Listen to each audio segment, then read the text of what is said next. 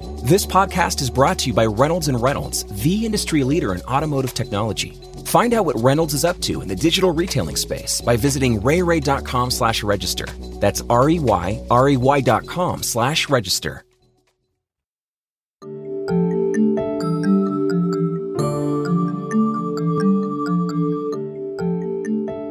Hi, everyone. I'm Steve Smith with Automotive News. Welcome to Daily Drive for Monday, May 10th. Earlier this year, the Biden administration unveiled its $2 trillion plan to rebuild and revitalize America's aging infrastructure. Among the key points in the plan were recommendations to not only rebuild American roads and bridges, but also recommendations designed to revitalize the country's digital infrastructure. Specifically, ideas like nationwide broadband and a faster, cleaner, more resilient electric transmission system.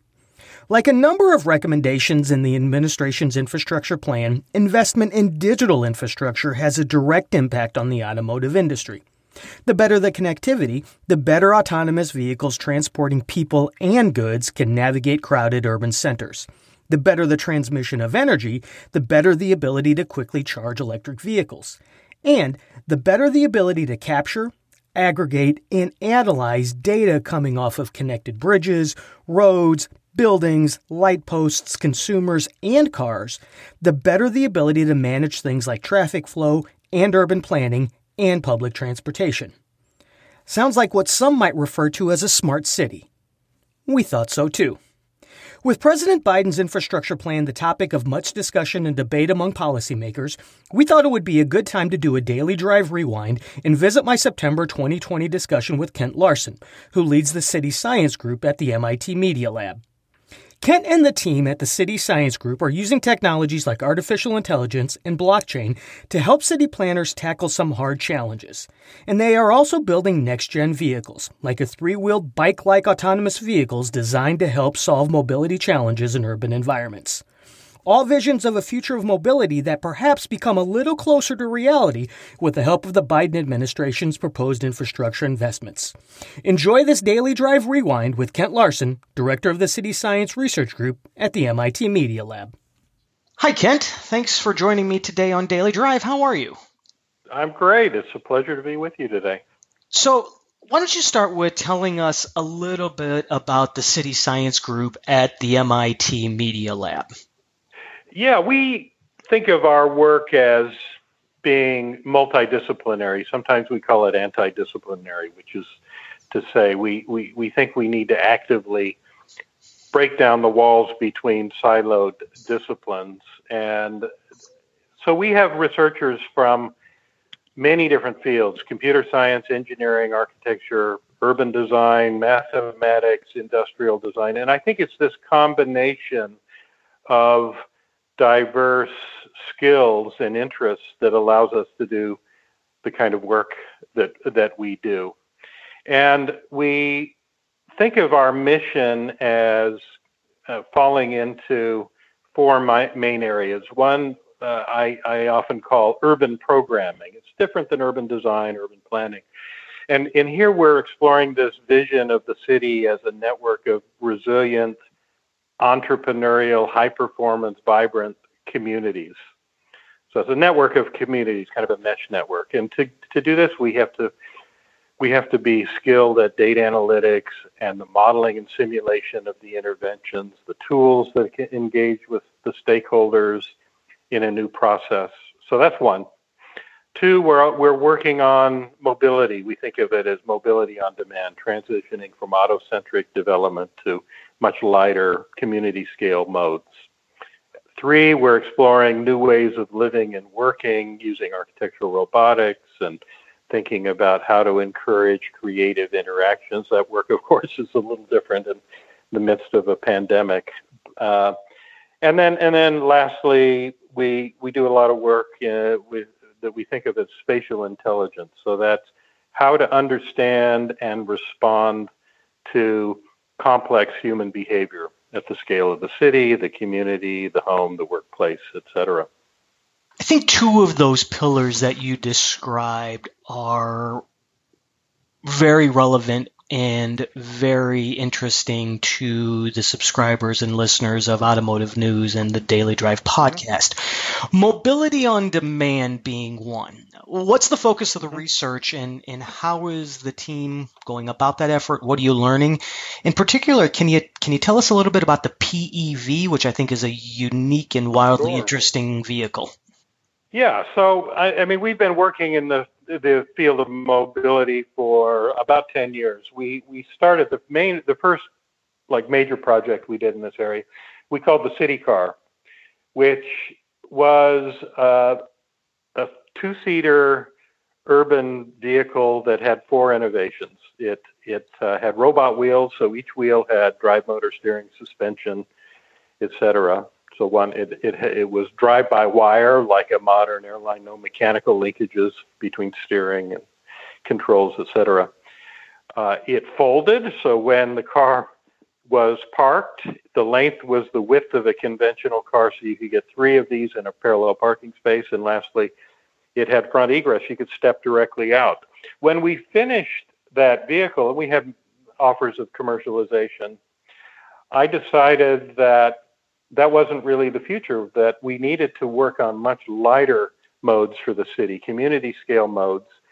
And the future was also autonomous vehicles. So uh, you actually, if you think about it, you, you, you don't need to fold a vehicle to occupy very little space if it's autonomous because it's never parked in a high value area of the city. You can store it when it's not being used in other parts of the city. So we shifted to what we call the PEV, which is persuasive electric vehicle. The idea was that it would persuade you to use a much lighter, more efficient mobility mode. It also would persuade you to get physical exercise.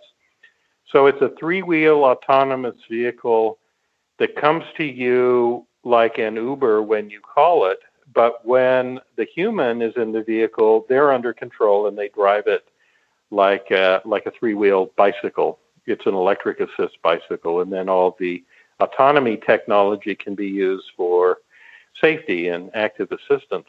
But when you get to your destination, you release it into autonomy mode. It goes on its way to pick up other people, uh, to be to rebalance and to preposition for the next for the next rider. And we've also explored a hybrid version of people and package movement that uh, so that at off peak these excess vehicles can deliver packages as a land drone. We've we've built a whole series of different versions of it. The one that we have now is actually pretty sophisticated, and we had it uh, fabricated at a at a uh, shop in uh, Nichinon in in Japan. Uh, our funding came from uh, Japanese uh, auto supplier um, Denso primarily.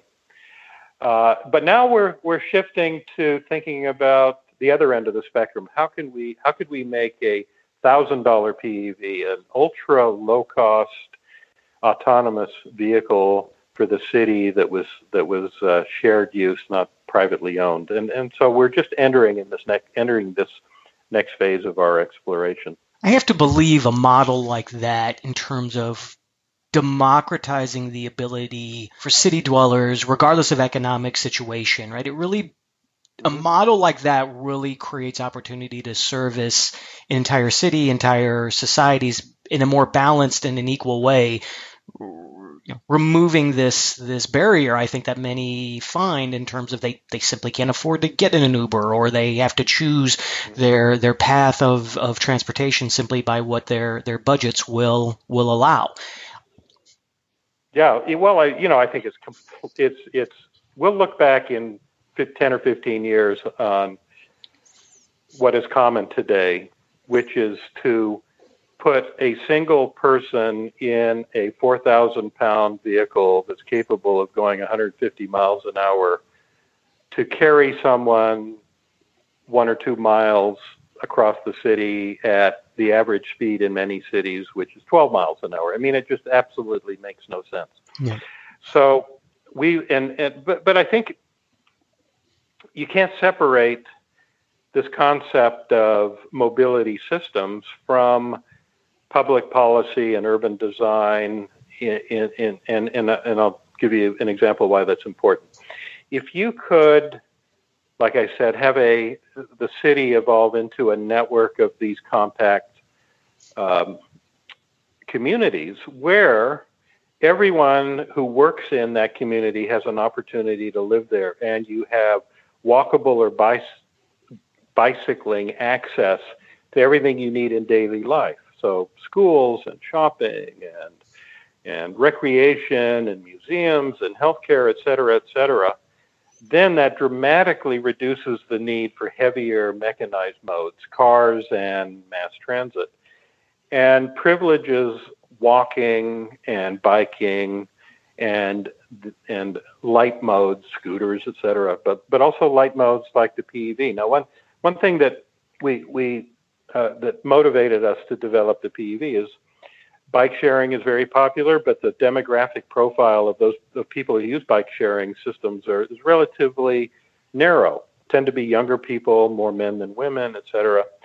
And and if you look at the reasons why people don't use these systems, is they're concerned about things like safety, or if it's raining, they're not they're not protected. Uh, maybe they're going to a meeting and they don't want to they don't want to you know get all sweaty while they you know when they're riding a bike, uh, et cetera. So we we designed a bike-like autonomous vehicle that addressed many of these of these concerns with the idea that you could in, you could increase the range of people, the demographic profiles of people who would use these lightweight systems. And because they're much less expensive than a car, they don't have a driver, they um, use very little energy, then at scale, the cost could be very low. And just as you suggest, could be uh, a much more equitable mobility system. And I, would you agree that this becomes then an important stepping stone to you know these autonomous massive or larger vehicles I wouldn't say massive but larger vehicles that do you know mm-hmm. operate outside the city right everything from a consumer trust perspective yeah. and the safety et cetera et cetera but also the learnings from the technology and the you know cost uh, benefits that come when scaling these type of technologies well, exactly right, and and uh, and of course, there. If, if, you talk to people who really understand autonomous vehicles, uh, think about autonomous autonomous cars. If they're privately owned, they have to go everywhere in all driving conditions, right? And they they operate on a highway. They're heavy and they they can be dangerous, etc. But if you think of it as a shared system, oh, by the way, and they and they, they think of this valley of death, right? So it's fine if you have autonomous technology that assists the human. And then it would work fine if we get all the way to full autonomy where the human's not involved and they're they're proven to be safe. But there's this valley of death in between where the humans, you know, are they in control? Maybe they're not in control. You know, it, it just is a very, very tricky thing to do. And technically it's incredibly challenging. So I do believe now that full autonomy is further into the future than actually I thought a couple of years ago. But if you can develop a shared lightweight autonomous system that only operates autonomously when it is repositioning the vehicle or picking up someone, then uh, first of all, it's lightweight. It's not going to do much damage if there's a, a collision. It, it when it's moving, through the city. It operates at very low speeds, so that makes it much safer. We are constraining these vehicles because they're very narrow; they're the width of a bicycle to bike lanes, so it's not inter- they're not interacting with heavy vehicles on the street. And and also you can you can at least initially deploy them on fixed routes like bike lanes, right? Hmm. And since it's shared use, if if you have icy, stormy conditions, you just say we, you know, the service is not available today. So I do think these kinds of systems could be deployed m- much earlier, you know, probably many years earlier than fully autonomous heavy vehicles that have to operate in all conditions. Thanks for listening. We'll be right back with more. Consumers today are pushing for remote and virtual experiences What you may think is a simple fix by going fully online quickly results in an even bigger problem loss of control and shrinking profit margins. The question isn't if you go online, it's how. How is it done in a way that you don't sacrifice the success of your overall dealership? The answer? Tune in starting May 17th for a virtual summit hosted by Reynolds and Reynolds. You will gain educational insight into all things digital retail, challenges to the status quo, how to retail anywhere without sacrificing anything, and the true impact on dealerships just like yours through one-on-one dealer conversations. This event is on us and on demand. Grab a seat while they last. We hope to see you there. To register for the virtual summit and learn more about retail anywhere, visit reyrey.com slash register. That's R-E-Y, R-E-Y dot com slash register.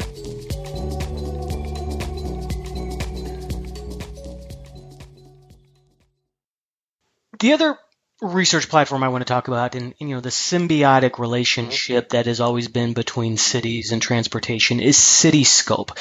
You all are using. AI and AR and, and capturing and aggregating data, visualizing data, traffic flow, temperature, even you know, where money is being spent and invested in the Cityscope platform. Can you share what, a little bit more about what that is? Um, I, you know, personally, I think it's some of the coolest stuff that I've seen.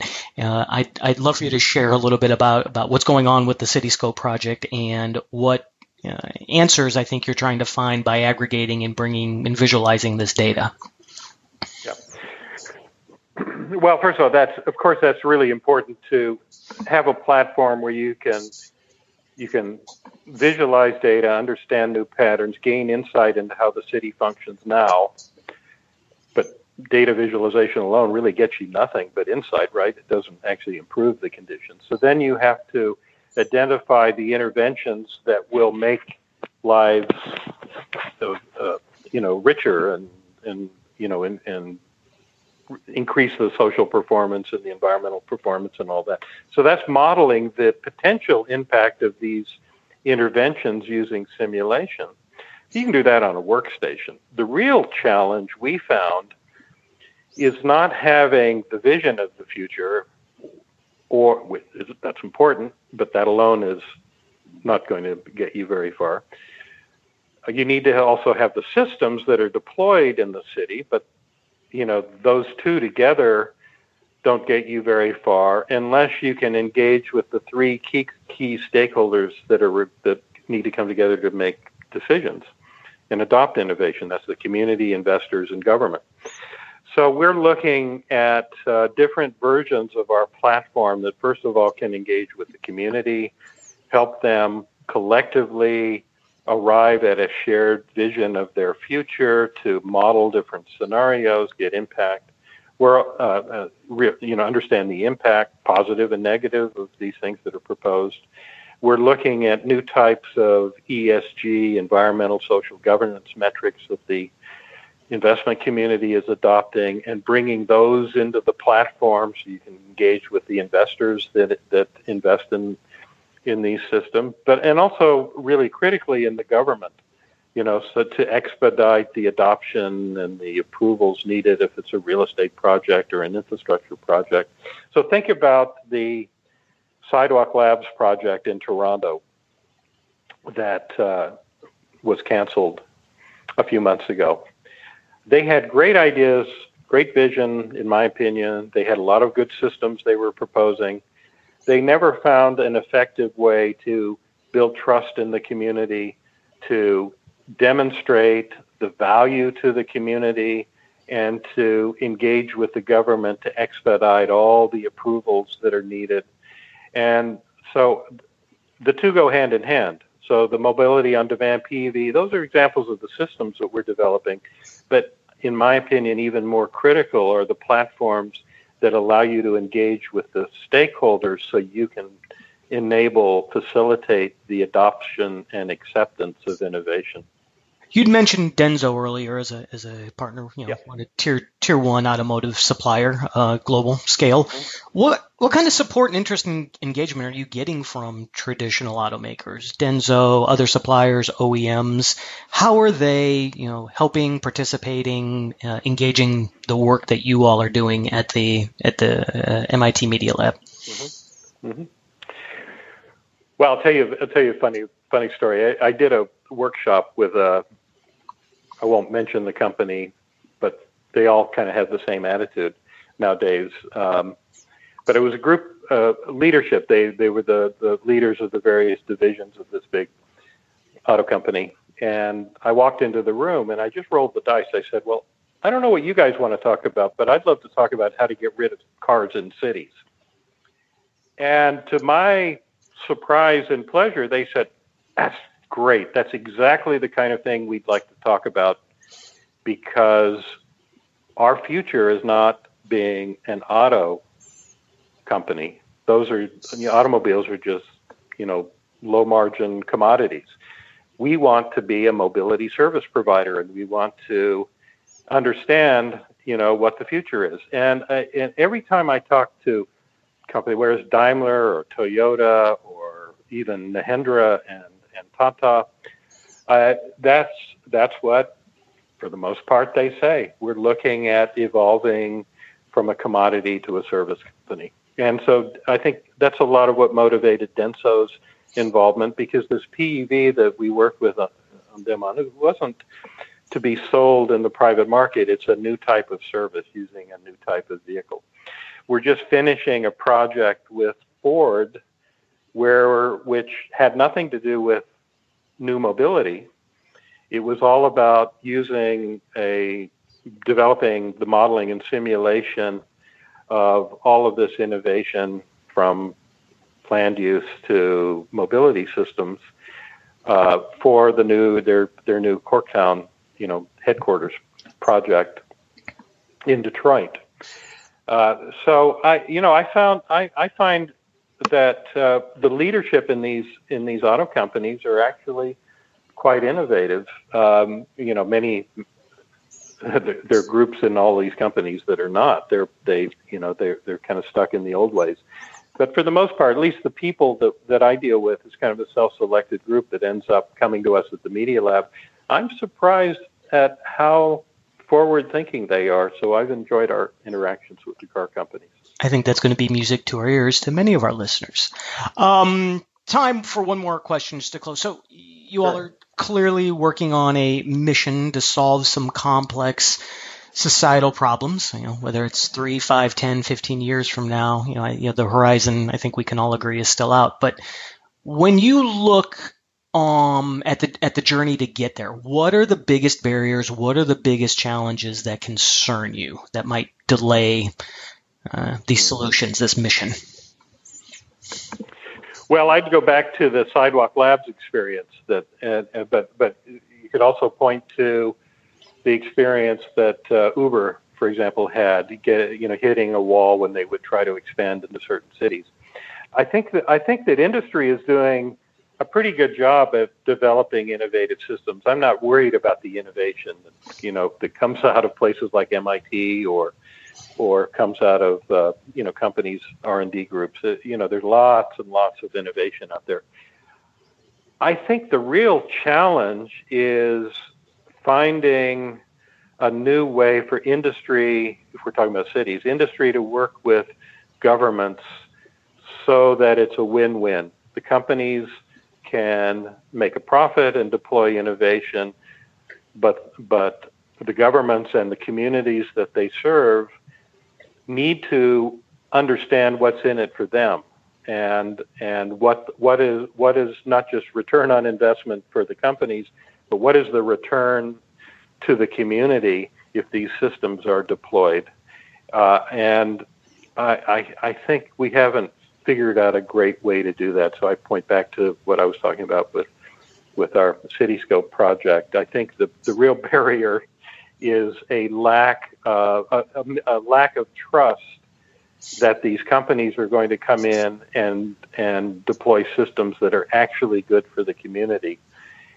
I think the companies want to do that, uh, but and governments haven't figured out how to set the rules of the game. So everybody's playing by the same rules and establish what the priorities are. I think for me, that's the, that's the next big challenge. Kent, thank you for joining me on Daily Drive. Fascinating conversation, fascinating work you and your team are doing. I think our listeners are going to enjoy this story very much. Thanks again. Well, thank you. I enjoyed it. Have a, have a great day. That's Daily Drive for Monday, May 10th. For breaking news, go to autonews.com. And to catch up on more episodes of Daily Drive, go to autonews.com forward slash daily drive. As always, thanks for listening. We'll be back tomorrow.